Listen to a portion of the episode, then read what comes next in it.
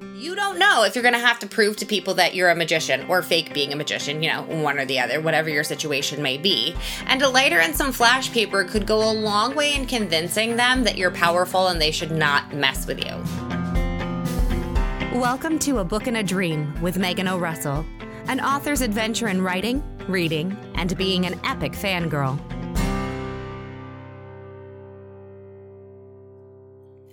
Hello, my name is Megan O'Russell, and welcome to episode 35 of A Book and a Dream.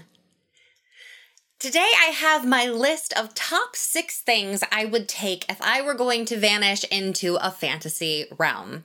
Now, whether you're going through, you know, the Narnia kind of means like slipping through a wardrobe or diving into a painting, or if, I don't know, some weird spell is summoning you because you're the chosen one, whatever it is. If you're going into a fantasy world and you can only take one thing with you, you kind of have to really carefully consider what your one thing is going to be.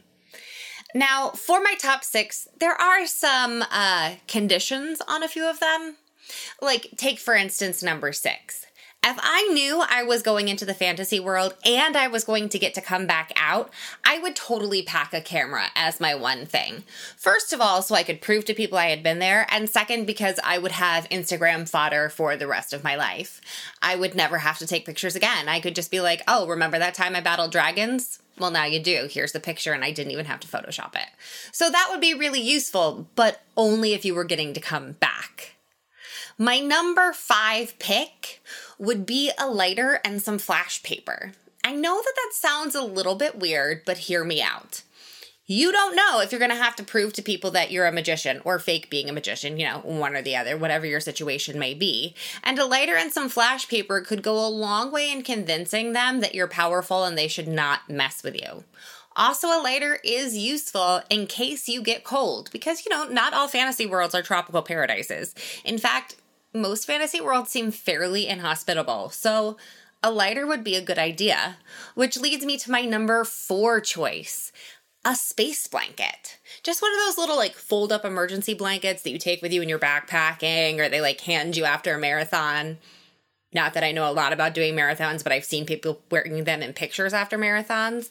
That could totally save your life in a fantasy world.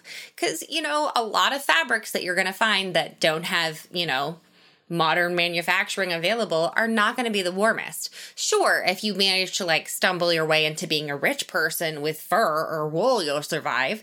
But if you're wearing cotton and it's cold and wet out, you're going to die. So, space blanket, super, super important thing to bring. Which brings me to my number three a compass. But only if their poles work the same as ours, which is like questionable. So if you get to the fantasy world and what you brought with you was a compass, you'd have to figure out if their north matches what we'd think of as north. You'd have to ask a lot of questions and hope for a map in order for a compass to be useful. But if you happen to land in a fantasy world where compass points worked, which judging by fantasy books were a lot of them have maps and a lot of them have north, it should work, then a compass would be a lifesaver. Are you going on a quest to the mountains and you've never been there before? You know what's going to help you get there? A compass. Not everyone gets an elfin guide to tell them how to go on the quest. Not everyone has like some little person standing in a pool of light saying, you know, follow this path and you will go on your quest. You may need a compass. It's tiny, it's compact, people may believe you're a wizard. Super helpful leading me to my number two, which is also a very practical thing, which I feel like people should not take advantage of in the real world. Clean water is such an important thing. And it's really hard to find. Not everyone is lucky enough to turn on the tap and have perfectly clean water come out. So, a life straw would be my number two pick. Why, you might ask? Because if you're in some world where there's dragons, you can't drink the water that's been anywhere near where the dragon's nest is. Also, horses. Also, bacteria. Also, all those things that they never really cover in fantasy books. But if you're running for your life from a horde of, I don't know, elves, orcs, trolls, evil knights, and you get thirsty, you're not going to have time to stop and boil water. And you really shouldn't just drink water out of random streams. So, a life straw could be really important. But my number one pick, and it's always my number one, if they're like, if you were stranded on a desert island, if you could only take one thing to the moon, no matter what it is, it's always my number one. I want a good packet of antibiotics. Like, I want a Z pack, maybe like three Z packs. Can you get like a three Z pa- packet so that it only counts as one item? Because, yeah, antibiotics, man.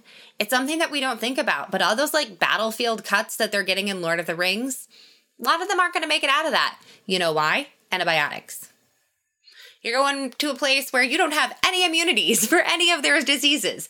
Antibiotics. It may not work for everything, but let's just assume that it's like a 50 50 chance that it might end up saving your life within the first week you're locked in a fantasy realm.